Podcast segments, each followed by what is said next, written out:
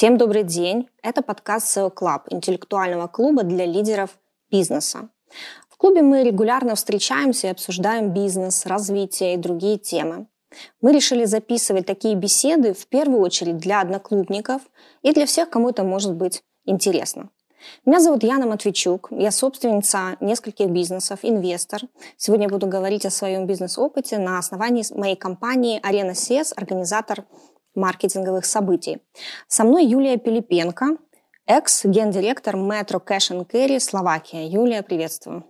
Добрый день. Сегодня мы будем говорить о книге «Бизнес по правилам Netflix. Сильнейшие», которую написала Пати Маккорд. Она была экс-вице-президентом по HR компании Netflix. Я думаю, все знают, что это за крутая компания. Сегодня мы все потребители этого бизнеса. Недавно мы в книжном клубе своего клуба обсуждали эту книгу, вызвала массу дискуссий. И э, на наш с Юлей взгляд осталось три нераскрытых вопроса. Э, вопрос первый о радикальной честности.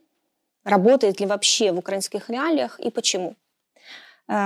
Второй вопрос о наборе сотрудников под будущие потребности бизнеса.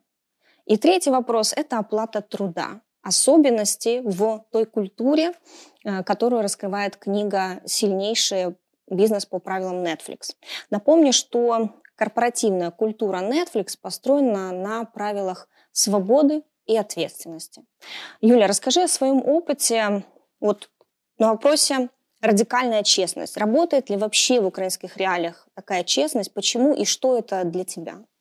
А, спасибо большое. Радикальная честность – это один из тех инсайтов, который очень а, срезонировал для меня.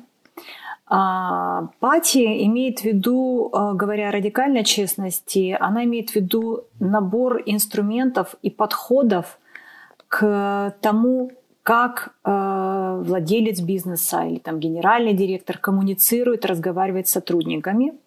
И второе, о чем говорят с людьми. Да? Одни, один из челленджей, которые Пати постоянно к нему возвращается, э, относиться к своим сотрудникам, как мы относимся к своим акционерам. С той же открытостью, делиться информацией э, с сотрудниками, как бы мы делились со своими акционерами на там, ежегодной или ежеквартальной основе. Потому что эта честность и радикальная, радикальная честность и открытость, она порождает понимание и уважение со стороны сотрудников к бизнесу и к, к продукту, которым они, э, которым они занимаются. Почему для меня э, радикальная честность важна? Потому что это в конечном итоге, о чем мы говорим с нашими сотрудниками, как часто мы это делаем и что мы хотим от них в результате добиться, в результате, вот, говоря, э, э, коммуницируя регулярно. Я могу привести свой опыт из э, бизнеса, из ритейл-бизнеса метро в Украине, когда вот эта вот рутина, коммуникационная рутина была частью а, встреч с сотрудниками, с директорами магазинов, бесконечных роуд-шоу, а, бесконечных сессий вопросов и ответов, которая в конечном итоге давала понимание а, сотруднику на любом уровне, какие приоритеты метро в Украине, как мы это делаем, что получается, что не получается. Есть еще один инструмент, о котором говорила Пати, и этот инструмент, э, я думаю, что все э, слушатели о нем знают, он называется Stop, Start, Continue. Да? Прекратить, продолжать и начать. И, собственно говоря, о чем говорит Пати, что этот инструмент они начали практиковать сначала как сессии, как фидбэк-сессии, да, сессии обратной связи, а потом постепенно этот инструмент у них превратился в такой ежегодный, а, ежегодный опрос, где каждый а, инженер или разработчик, а, руководитель имел возможность поделиться своей обратной связью по поводу работы конкретного там, другого коллеги. К чему эта вот радикальная честность, я так понимаю, в Netflix в конечном итоге привела? Это к тому, что был заложен фундамент вот этой корпоративной культуры, когда нет страха проговаривать, задавать вопросы, нет страха говорить об ошибках, и, соответственно, у каждого есть право а, быть услышанным да, руководством компании. А, насколько это применимо для нас в Украине? А, понятное дело, что для того, чтобы а, быть радикально честными да, со своими э, сотрудниками. Для этого тоже надо построить определенную базу. Потому что я себе сложно представляю, вот если такая, знаете, бизнес highly political по каким-то причинам, да, тут вдруг однажды приходит генеральный директор, и тут, знаете, как с места в карьер вдруг начинает предлагать каждому сотруднику, а вот давай выскажись по поводу моей работы. Безусловно, не с этого надо начинать. Наверное, надо начинать с того, что э, руководителю вместе с доверенным лицом, с доверенными лицами или с директорами, или с владельцами каких-то функций с малого круга, да, практиковать вот эту радикальную честность через вот эти вот сессии обратной связи, и потом постепенно, да, как сказать, э, внутри организации или внутри компании распространять эту культуру дальше. Будет ли это работать, насколько это ляжет на, вот, как говорят, культурный код организации, это зависит уже и от собственника, и от генерального директора, и от руководителей на местах. Но с моей точки зрения это может открыть, открыть хорошую перспективу, услышать мнение сотрудников на всех уровнях. И Пати, кстати, об этом э, говорила и приводила пример, когда э, даже такие безобидно заданные вопросы, которые изначально кажутся как будто бы не совсем уместными и глупыми, подталкивали э, руководителей к, тому, какие инновации сделать внутри бизнеса Netflix. Яна, а что для тебя радикальная честность? Как ты думаешь, работает или может ли это сработать в нашей украинской э, э, реалии, в наших украинских реалиях? Ну, во-первых, спасибо, что ты сказала о том, что для честности в компании нужна определенная база. Вот действительно, ты не можешь в один день проснуться и сказать, все, сегодня мы радикально честные, радикально открытые. А, сейчас я хочу рассказать именно на своем опыте. Мне кажется, знаешь, вот такие вещи, они откликаются, особенно когда говорим э, об Украине, э, когда ты слышишь информацию из первых уст.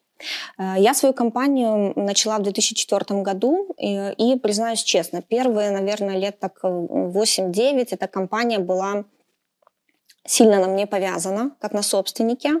А, то есть э, в какой-то момент, э, вот я помню, в 2013 году у нас вообще переломный год был, а, я поняла, что то есть, надо что-то срочно менять в компании, чтобы мы поменялись, выросли и стали другими. Напомню, мы занимаемся организацией событий, и мероприятие – это такой бизнес, который кажется ремеслом. Тебе кажется, что масштабировать организацию событий сложно. Но на сегодняшний день вот моя компания проводит больше двух тысяч событий в год, несмотря даже на карантин мы все равно работаем, действуем. У меня 70 сотрудников, три офиса в Украине. Но вот до 2013 года компания находилась, знаешь, в таком состоянии с, э, с сотрудниками. Вот есть такой синдром мамы и папы, когда ты бережешь своих людей. Э, компания у тебя как одна семья определенное ремесло в этом бизнесе присутствует. Когда ты кучу идей находишь, пытаешься их внедрять, одна идея противоречит другой. И вот у меня было такое, что я читала кучу книг, я прочитала просто массу бизнес-литературы, и мне идея приходила в голову, я сразу приходила, внедряла. Одна идея э, ликвидировала другую, но в какой-то момент я поняла, что надо делать что-то кардинально по-другому. И нашла вот такие две боли. То есть для меня, как для руководителя тогда, э, ну, стало ясно, что компания может расти, развиваться только тогда, когда э, люди умеют снизу проявлять инициативу, э, когда они увлечены какой-то идеей. А для сотрудников было важно, особенно в моей творческой индустрии, сделать что-то значимое. Все они хотели себя проявить. Но когда ты над ними как папа-мама, то, естественно, ничего не происходит, люди зажатые. И э, мы перешли тогда, э, начали переходить на систему самоменеджмента. Я сейчас немножко расскажу о том, э, что какую роль здесь сыграла честность, и потом затронем вопрос вообще, как, как это сделать, да, как перейти на самоменеджмент в компании. Ну, самоменеджмент, он больше связан с структурой компании, а культура, которая поддерживает самоменеджмент, это, естественно, свобода и ответственность. А, и мы в какой-то момент отдали полностью людям ответственность за все, за их график, за время, за деньги, за нагрузку на самих себя, за выбор коллег. А, и максимально много общались с ними в этот переходный период. А, я помню, такой был кейс, даже у меня в жизни он тоже случился. Вот когда что-то происходит в бизнесе, нужно максимально много общаться с людьми. И это можно на примере, на образе такого вот самолета объяснить. Вот я даже э, была в такой ситуации, когда сели в самолет, мы летели в Тель-Авив, э, и самолет не взлетает. 10 минут стоим, вижу, нам уже шампанское хотят предложить, что очень странно. Что происходит? Непонятно. Выходит пилот, начинает рассказывать, товарищи, вот у нас поломка двигателя случилась, мы не можем уже выйти из самолета по определенным причинам, сидим, ждем. Говорит, ну чтобы вы были спокойны, понимали, что происходит. Я, говорит, каждые 10 минут буду выходить на связь и рассказывать, как, в какой мы ситуации находимся. И э, мы в итоге просидели в самолете полтора часа. Он выходил на связь четко, каждые 10 минут. Рассказывал полностью какие-то даже технические вещи о двигателе, которые ну, а, абсолютно никому не были нужны. Но когда ты вот слышишь эту честность, понимаешь, что проблема серьезная, он тебе рассказывает, как, как они делают, какие усилия, чтобы все произошло. И ты понимаешь, что ну, здесь без честности э, с, э, в тот момент, да, вот такой командной честности, ничего не будет.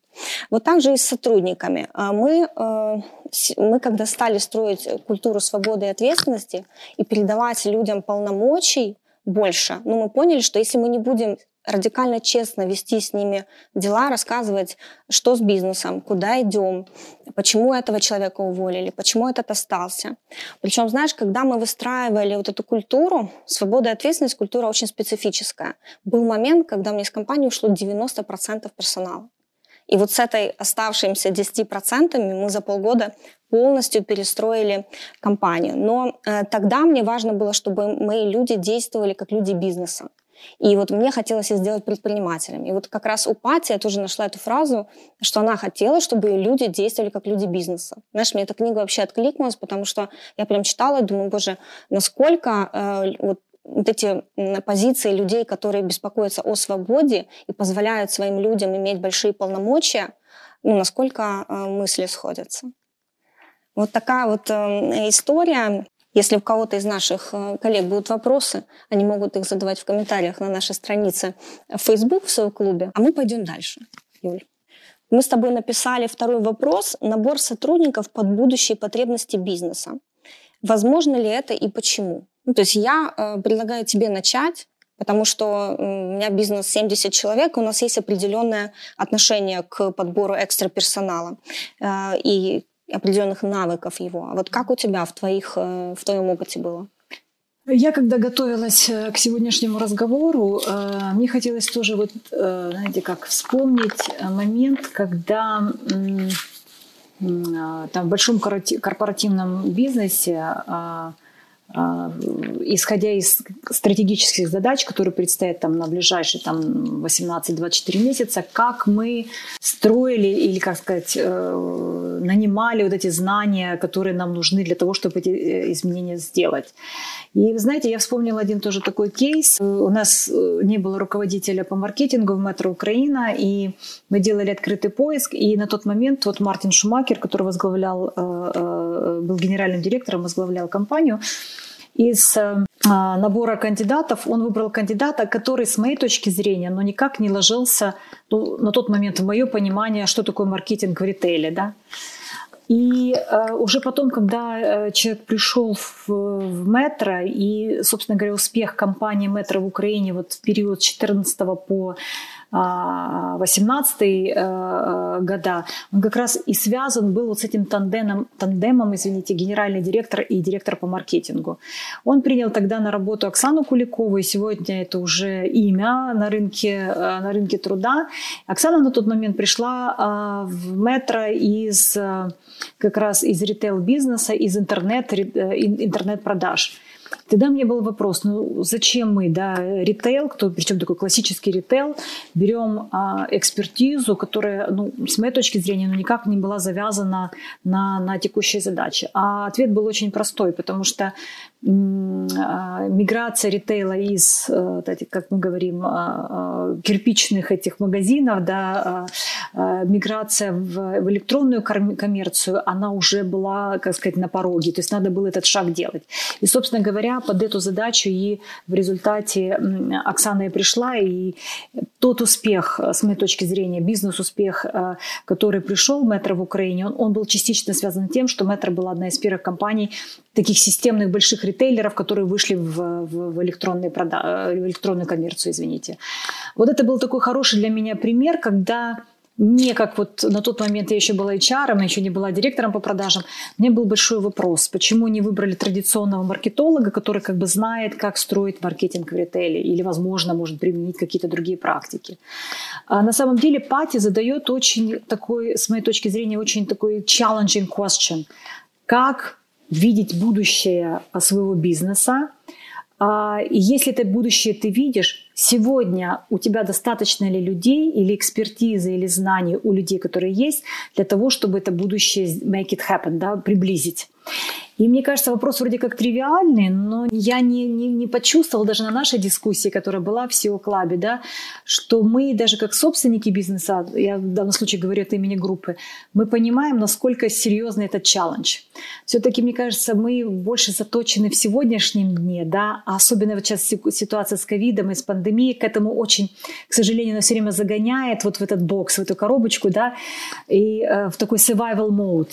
Но вот тем более вот вопрос Пати, э, вот заглянуть в будущее, на самом деле ее будущее ограничено шестью месяцами, то есть она не говорит про очень далекую перспективу, да, и как странно не, не покажется, может для нас сейчас это актуально, да, какой бизнес будет мой, к примеру, к июню 2021 года, да, что произойдет на тот момент, чтобы я был к этому или я была к этому готова.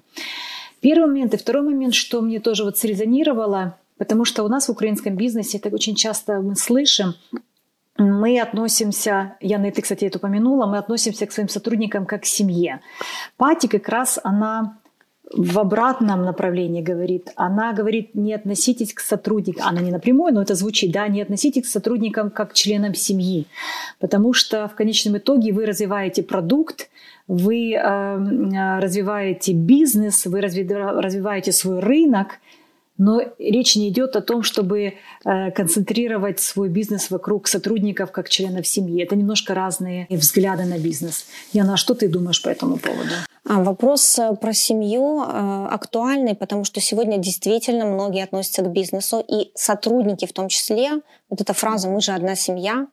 Ну вот, когда я начала перестраивать компанию, я же начиталась тоже много книг умных и про бирюзовые организации тогда еще очень модно было. И вот мы собрали лучший для себя опыт и начали это внедрять. И там действительно написано, что команда — это не семья, потому что ты должен совсем по-другому выстраивать бизнес, чтобы бизнес был эффективным.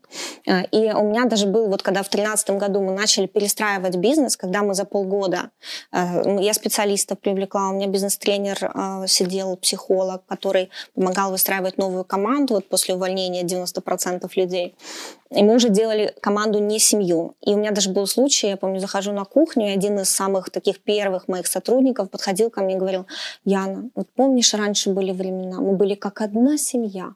Я читаю Пати, у нее был точно такой же случай, когда к ней подошел сотрудник и говорит, вот мы были как одна семья, там на парковке тусовались, идеи вспоминали. Она говорит, ты понимаешь, мы хотим стать корпорацией, всемирно сильной, огромной корпорацией. Если тебе хочется работать в семье, может быть, тебе лучше идти в стартап. То есть это абсолютно разный подход. Но вот если возвращаться к вопросу набор сотрудников под будущие потребности бизнеса, то э, культура свободы и ответственности, какой в ней кайф э, в том, что ты э, нанимаешь, собираешь команду людей, которые будут уже отслеживать вот эти потребности. Э, вот у Пати я даже пару фраз выписала. Э, она пишет, что у людей есть сила. То есть им нужно создать условия, в которых они себя откроют. И вот свобода и ответственность, когда ты даешь э, максимум свободы, но и даешь ответственность за вот эту свободу. И мне понравилось, вот в группе я читала, был вопрос о том, как соразмеряется свобода, ответственность с процедурами и правилами так непосредственно, без этого свободы и ответственность, без процедуры правил не работает. То есть у нас вот это странное отношение к свободе. Кажется, если дашь свободу, все делают, что хотят. Но нет. А, во-первых, э, люди, а, у них есть э, на уровне э, тоже мировоззрения определенные ограничения, но ты им тоже создаешь правила. И вот у нее написано тоже в книге, мы внедрили дисциплину следования фундаментальным правилам поведения. То есть вот эти ценности, о которых мы очень часто говорим, на самом деле это больше э, принципы поведения, на которых может э, строиться команда и э, вся ее работа. Ну, вот в двух словах у нас в компании, мы, когда перестраивали всю эту культуру, мы до сих пор этим занимаемся. Мы написали для себя ценности, которые, вот вы сейчас послушаете, они как раз-таки больше про поведение, чем про ценности как таковые. Э, первое, будь свободным, действуй. То есть свобода дает тебе стимул для действия. Будь креативным, твори. Потому что в нашей, э, у нас, считай, шоу-бизнес, в котором ты должен быть творческим. Третье. Будь ответственным, систематизируй. То есть ответственность, э, систематичность, оно всегда идет вместе. И будь результативным, кайфуй. То есть ты должен идти к результату, у тебя есть свобода, ответственность, системность, креативность, но ты должен стремиться к результату. И все это время получать кайф от э, и результата, и от работы. То есть это как раз-таки вот эти принципы поведения. И вот у Пати мне очень очень сильно запомнила, что она так и говорит, что да, мы подбираем сейчас людей на основании ценностей, ценностно ориентированный подбор, много об этом говорим. Но ценности изменить нельзя. А вот поведение можно. И как раз-таки вот поведение – это то, что есть э, созданная Netflix культура э, свободы и ответственности. А вот по поводу подбора сотрудников под будущее потребности бизнеса, ты понимаешь, когда ты людям даешь э, вот эту вот какую-то зону ответственности, где они могут проявлять любое свое творчество, они будут искать возможности, новые какие-то возможности для бизнеса, но им нужно дать эту свободу. И вот у нас э, бизнес, э, ну, без свободы мы вообще не можем действовать, мы бы умерли, а в ковид тем более, потому что это организация событий. То есть первое, что запретили, закрыли полностью, это организация мероприятий. HR, фестивали, маркетинг, все закрыли. А, но э, что я должна сказать, что вот эта культура свободы и ответственности в нашем случае сыграла просто невероятный а, такой эффект я в то время уже была вовлечена в новые проекты. У нас два стартапа похожих, э, тоже на наш бизнес, но совсем с другими командами. И моя команда, 70 человек, три офиса разных, остается фактически на один-один с ковид. Ну, понятно, что я была вовлечена, естественно, но э, ты просто не представляешь, как круто, когда к тебе приходят сотрудники с конкретными предложениями, как что переделать. И даже не предложениями, а говорят, что вот мы уже сделали то-то, то-то, мы вот так поменяли отношения с клиентами, мы переделали предложения для клиентов, мы знаем, какие у них потребности новые в ковид. Ну, то есть это и есть как раз-таки, вот когда не ты лично как собственник ищешь персонал под потребности, думаешь, ты должен это делать. Но если это делает и твоя команда, вот это уже результат культуры свободы и ответственности. Мне очень интересен третий вопрос, потому что оплата труда это тоже вопрос кардинальной честности и открытости. Но менталитет в Украине вот не знаю, готов ли он как раз-таки к тому, чтобы мы открывали именно вот эту часть нашей бизнес-жизни. Как у тебя в опыте открылись или нет эти данные? Я, знаете, чего хочу начать с того, что, как правило, если происходит в бизнесе трансформации, э, в данном случае я имею в виду э, реструктуризации, либо какая-то новая стратегия запускается – из моего предыдущего опыта работы в разных э, индустриях, э, в FMCG, в ритейле, в телекоме, а, неудивительно, что следующий шаг всегда за этим а, – менять систему оплаты труда. Поэтому, наверное, было бы странно, если бы а, Пати писала о корпоративной культуре и совершенно бы не затронула эту часть. То есть это было бы очень удивительно. То есть это идет рука в руку. Да? Как только меняется стратегия компании, во-первых, не только со стратегией меняется, э, э, сказать, что мы делаем и как мы делаем, когда мы делаем. Как правило, за этим э, тянутся череда кадровых изменений там, на уровне руководства компании, а потом, естественно, под это подводится база, да, оплата труда.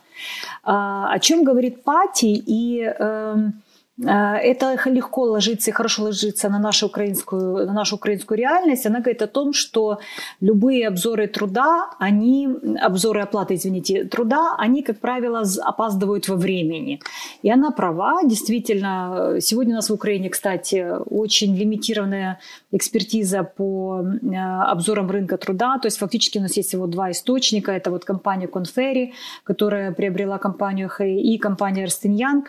По сути, все остальное это какие-то там интернет-ресурсы, где ты можешь просто снять э, уровни оплаты труда в той, иной, в той или иной э, индустрии. Да?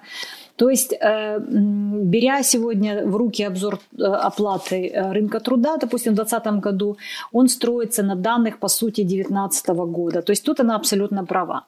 Но о чем она говорит? Она говорит о том, что не берите данные Э, рынка, оплаты рынка труда как догму. Вот она о чем говорит, да, что это отправная точка для того, чтобы э, вам построить систему оплаты труда внутри э, вашего бизнеса, первое. И второе, на что она делает колоссальный упор, на то, что решить, какие какая экспертиза для вас ключевая, и людям, которые, собственно говоря, носители этой экспертизы, платить более агрессивно или больше, чем там, ну, скажем, там медиана рынка или там средняя оплата по компании. А, из своего опыта я могу сказать, что, как правило, большие корпоративные бизнесы имеют свою компенсационную структуру. Это так называемые грейды. К грейдам привязаны вилки, оплаты труда и так далее. Но вопрос вот кто те ключевые люди, которые носят эксперт... несут, вернее, с собой экспертизу, за которыми будущее, и которые нам нужно удерживать и любыми способом не потерять, Наверное, этот вопрос остается открытым. Да? Тут вот ответа нет. В зависимости от индустрии к индустрии есть свой подход к этому. А, то ли это определяются высокопотенциальные сотрудники, которых мы хотим развивать на, на, на дальнейшие роли. И вот им мы да, проплатим, им платим более агрессивно, чем остальным. Да? То ли речь идет о какой-то уникальной экспертизе, и вот хороший пример, я всегда его привожу, например, в пивной индустрии, это вот э, есть такая, такая должность, как главные технологи, то есть люди, которые носители а, рецепта а, варки пива, да, и таких людей, как правило, ну, раз-два у тебя в бизнесе обчелся, да, и э, это не массовая специальность, и, как правило, они высоко проплачены, потому что, теряя а, главного технолога на пивзаводе, ты теряешь, вот, собственно говоря, носителя того, а как, каков рецепт и как правильно варить это пиво, да, вот такой вот, э, такой вот интересный пример. А, другой момент, о чем тоже говорит Пати, но она до конца это в книге не раскрывает. Мы, кстати, во время дискуссии с ребятами тоже с, э, к этому пришли. Что касается переменной части премии, да, потому что самое, самое сложное на самом деле, за что платить премию. Во-первых, а кому ее платить и какие показатели туда включать. И вот мы как раз с коллегами во время дискуссии проговаривали, что, наверное, речь не идет о а, а, премии для позиций, так сказать, э, которые стоят на самых низких грейдах, как водители. Мы там очень много к водителям возвращались э, во время дискуссии. Да? А, наверное, речь идет, конечно же, о тех должностях руководителя, которые непосредственно влияют да, на внедрение стратегии. Вот, наверное, о них идет речь. А, кто-то из коллег, э, э, кстати, сказал, что э, он знакомился детально вот с бизнес-кейсом Netflix, и Netflix на самом деле даже делал привязку, если я так правильно поняла, к опционам. То есть часть оплаты труда была привязана даже не к премии, а к опционам. Да? Ну, то есть ну, фактически к акциям компании, к росту стоимости акций компании.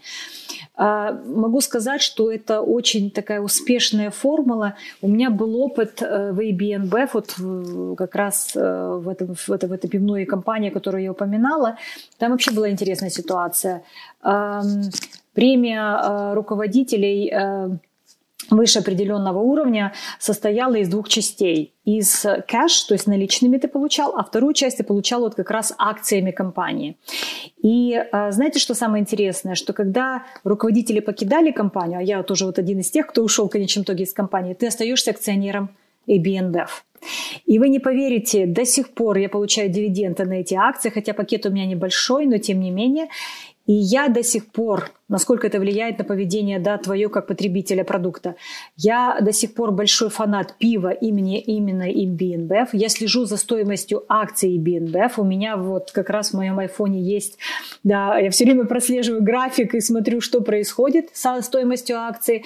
То есть э, вся идея BNBF и культура в том, что ты покидаешь компанию, но ты остаешься приверженцем продукта, да. Вот, вот один, наверное, вот таких примеров. Я не говорю, что это очень успешный пример, но вот такой любопытный пример, как компания привязывает к себе тебя даже когда ты уже на нее не работаешь. И э, второй мой интересный момент да, был в том, что вот эту э, часть, которую ты получал премии кэш наличными, да, ты мог тоже конвертировать в акции компании. И вот тут вот к вопросу, как это работает на наш, в нашем украинском пространстве, в данном случае буду говорить про Центральную Восточную Европу, оно работало очень плохо. И если, допустим, коллеги из э, Бразилии, Северной Америки, Европы инвестировали кэш в акции, то в Центральной и Восточной Европе инвестиция, может, была ну, 50% от количества э, которые участвовали в этой программе. Да? То есть в основной своей... То есть каждый второй не хотел это инвестировать. И это был всегда, кстати, вопрос, на который мне приходилось периодически отвечать, как вице-президенту по HR, почему э, топ-менеджеры не безоговорочно покупает акции компании. И всегда был вопрос, во что тогда они инвестируют, да? Ну вот это вот один из таких вот э, интересных кейсов, наверное, как разные бизнесы выстраивают вот эту систему мотивации, оплаты труда э, для своих, э, ну, прежде всего, руководителей. Яна, а что ты думаешь по этому поводу? Как в твоем бизнесе это резонирует, как вы выстраиваете оплату труда? Интересный кейс у тебя про акции пивоварной компании, что ты до сих пор видишь фанаты, покупаешь продукцию. Мне кажется, вот лучшего э, кейса придумать сложно. Но не каждый может позволить себе раздавать акции. Вот э, мне очень срезонировало у э, Пати, что оплата труда – это субъективный фактор. Я много читала тоже про оплату, уверена, как и ты, и тоже думала, как это делать, тем более, что у нас креативная индустрия. То есть сколько платить э, человеку, который, не знаю, месяц работал над проектом, который стоит 2 миллиона долларов. Ну, то есть какую ты ему премию дашь, неизвестно. Но в то же время, а что он делал, да, насколько он был эффективный, а какая у него была команда. То есть у нас тоже вопросов э, много на эту тему. А что, э, вот если возвращаться к культуре свободы и ответственности, которую мы выстраивали, то тут э, для меня очень важный фактор был вот этой системы самоорганизации. Потому что самоорганизация — это когда ты делишь э, компанию на небольшие группы, они фактически внутри каждой группы работают между собой, Э, и компания общая закрывает только функции, там, допустим, частично HR, какой-то IT-поддержки, э, там, еще, может, уборка в офисе, и все. Ну, то есть в основном все лежит на командах. И вот когда я как собственник лично хотела э, максимально уйти от принятия каких-либо решений и отдать решение в руки менеджеров, что вот эта инициатива, знаешь, шла, шла снизу, то зарплаты мне тяжелее всего было вначале отдать. Но это было просто необходимо сделать, и я вот довольна, как мы сейчас это сделали. Потому что, смотри, вот почему мы вообще пошли в самоорганизацию, в эти маленькие команды? Я прочитала такой факт, что э, человек, э, сотрудник эффективный э, на 30% больше, если он с лидером со своим проводит 6 часов в неделю и больше. То есть его эффективность возрастает аж на 30%. А если э, там один час э, проводит э, с лидером, то, естественно, все наоборот. И я понимала, что ну, я не могу уделять столько времени сотрудникам постоянно. И мне нужно было вот и делегировать и эту часть, чтобы у каждого сотрудника был свой лидер, с которым он общается нон-стоп. Но, соответственно, если ты этому лидеру отдаешь сотрудников, ты ему отдаешь э, ответственность за него, за его эффективность, ты отдаешь и оплату труда в руки этих тем лидов. Естественно, вот если говорить про радикальную честность, у нас э, нету такой общей ведомости для всех открытой оплаты труда, но э, тем лиды знают полностью зарплату своих сотрудников. А, знают, э, назначают ее, продумывают. И как раз-таки у них, у них есть определенный бюджет, чтобы за каждый проект выдавать даже премии. Это очень хороший инструмент, потому что люди начинают вот управлять даже деньгами. А, кстати, вот один из последних кейсов, потому что у нас э, ну, бюджеты тоже отданы на команды. Насколько вот эта культура, которая, э, говори, о которой говорит Пати, она ну, работает везде в мелочах и каких-то стратегических вопросах. Вот у нас недавно EBA, мы уже больше 10 лет являемся членами EBA, и пришел счет на членство в клубе. Мы получаем ценность от eBay, хорошую, и многие из наших обучаются, ходят на лекции. Мы сами ведем там школу организатора событий э, вместе с eBay, но мне приходит э, сообщение от команды, которая управляет этим счетом, говорит, команда приняла такое решение. Нам вот в одну из команд нужен ассистент, там очень много работы. Мы решили на этот год не проплачивать членство в eBay, хотя мы лишаемся таких-то вещей, но нам для эффективности нужно нанять нового сотрудника, вот отдаем это в фонд зарплаты. Такое приняли решение. Напишут, да, понимаем, что это какие-то репутационные минусы, риски, но считаем, что вот э, какие-то выводы из этого решения. И все, я как лидер э, ну, ухожу в сторону. И вот эта вот самоорганизация, знаешь, даже вот в оплате труда, она во всем присутствует.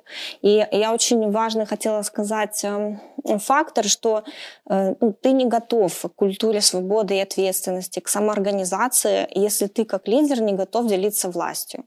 Вот не делишься властью, не будет у тебя вот этой культуры, о которой все мечтают. И оплата труда должна, ну, один человек не может ее решать, даже группа финансистов, которая по каким-то критериям это делает. Это должен решать непосредственно человек, который э, работает с этим человеком. И причем, знаешь, мало того, что сотрудники общаются постоянно со своим лидером, они четко знают, кто назначает им зарплату. И то есть они будут, соответственно, работать, зная, что их оценивает э, коллега по э, кабинету, по столу, да, где они сидят вместе. Вот, поэтому если и невозможно открыть там все зарплаты, да, и вот стать радикально честными, то э, передать оплату труда в руки сотрудников можно и э, научить всех быть субъективными в этом. Потому что ну, есть э, разные же сотрудники. Действительно, кто-то наиболее вообще эффективный, творческий. Есть креативные продюсеры, которые там неделю сидят дома, но приходят с таким проектом, что ты понимаешь, что вот, вот это шоу, это я понимаю. То есть за это надо э, платить. И это вот субъективный фактор оплаты. Так что я в восторге от этой книги. Пати Маккорд, э, у меня к тебе вопрос напоследок. Как ты вообще считаешь, вот свобода и ответственность э, в больших корпорациях. Это реально, потому что когда я рассказываю про свою, все думают, ну, 70 человек это немного, там это легко сделать. Ну, я знаю компании, где 500, 800 человек, IT-компании, они работают по такой же системе. И это на самом деле разница в подходах. Вот как ты считаешь, ты работала все-таки в Metro Cash Carry, это огромная да, компания. Возможно ли это? То, о чем говорит э, Пати, я так понимаю, это вот как раз был период, э, мы тоже к этому возвращались во время дискуссии, это был период, когда компания Netflix, по сути, зарождалась, она только начиналась. И, конечно, любая, любой, любой бизнес, любая компания, она проходит определенные стадии. И, безусловно, вот этот вот э, этап начала, когда они вот задавали правила, да, и вместе там делали дискуссии, дебаты один на один, да, и все задавали эти вопросы, э, безусловно, это, ну, э, мне кажется, вот такой сигнал бизнеса, который начинается, только развивается. Когда бизнес матереет, когда он становится зрелым, а я вот в своей карьере как раз, мне не удалось поработать ни в одном бизнесе на, на стадии запуска. Нет, лгу, один раз это было, но в основном я приходила в бизнесе, который уже работающий. То когда, конечно, бизнес уже работающий, и он такой зрелый становится, конечно, свобода и ответственность все равно обрастает процедурами, обрастает политиками, а, а, правилами, которые очень сложно потом ну, ломать unless, как вот метро Кашенкери Украина, unless приходит реструктуризация, и во время реструктуризации опять, знаете, такой ресет бизнеса происходит, да. Поэтому, а, да, в больших бизнесах, в больших компаниях это возможно, но вопрос, наверное, что как долго эта культура проживет. Потому что а, вот я э, хочу тоже привести пример на примере одной компании, я называю ее, да, то есть когда ты выстроил команду, да, и все э, и думают одинаково, и мы ломаем правила, ломаем политики, да. Но когда проходит полтора-два года, вот этот, как скажем, э, уже постепенно происходит ротация в команде. И люди, которые пришли новые, они не проходили с тобой этот период э, запуска бизнеса с нуля, да, они не переживали вместе эти вещи, да, поэтому постепенно, постепенно ты все равно обрастаешь опять этими политиками, этими правилами и так далее. Наверное, вопрос, э, наверное, немножко в другом, как э, не дать бизнесу стать костным, да, как вот этот вот agility, гибкость бизнеса сохранять, как оставаться актуальным для своих акционеров, да, и для своих клиентов, да, потому что в конечном итоге мы же бизнес не существует ради того, чтобы э, э, там не бизнес for the sake of business, да, а бизнес для того, чтобы э, value клиентам и жесткой конкуренции нам надо э, каждый раз перерождаться и заново что-то придумывать и сетапы командные менять и стратегии перезапускаются и так далее. Поэтому скорее, наверное, речь о том, как это вот agility э, сохранить не только на уровне рядового сотрудника, а прежде всего на уровне топ-руководителей.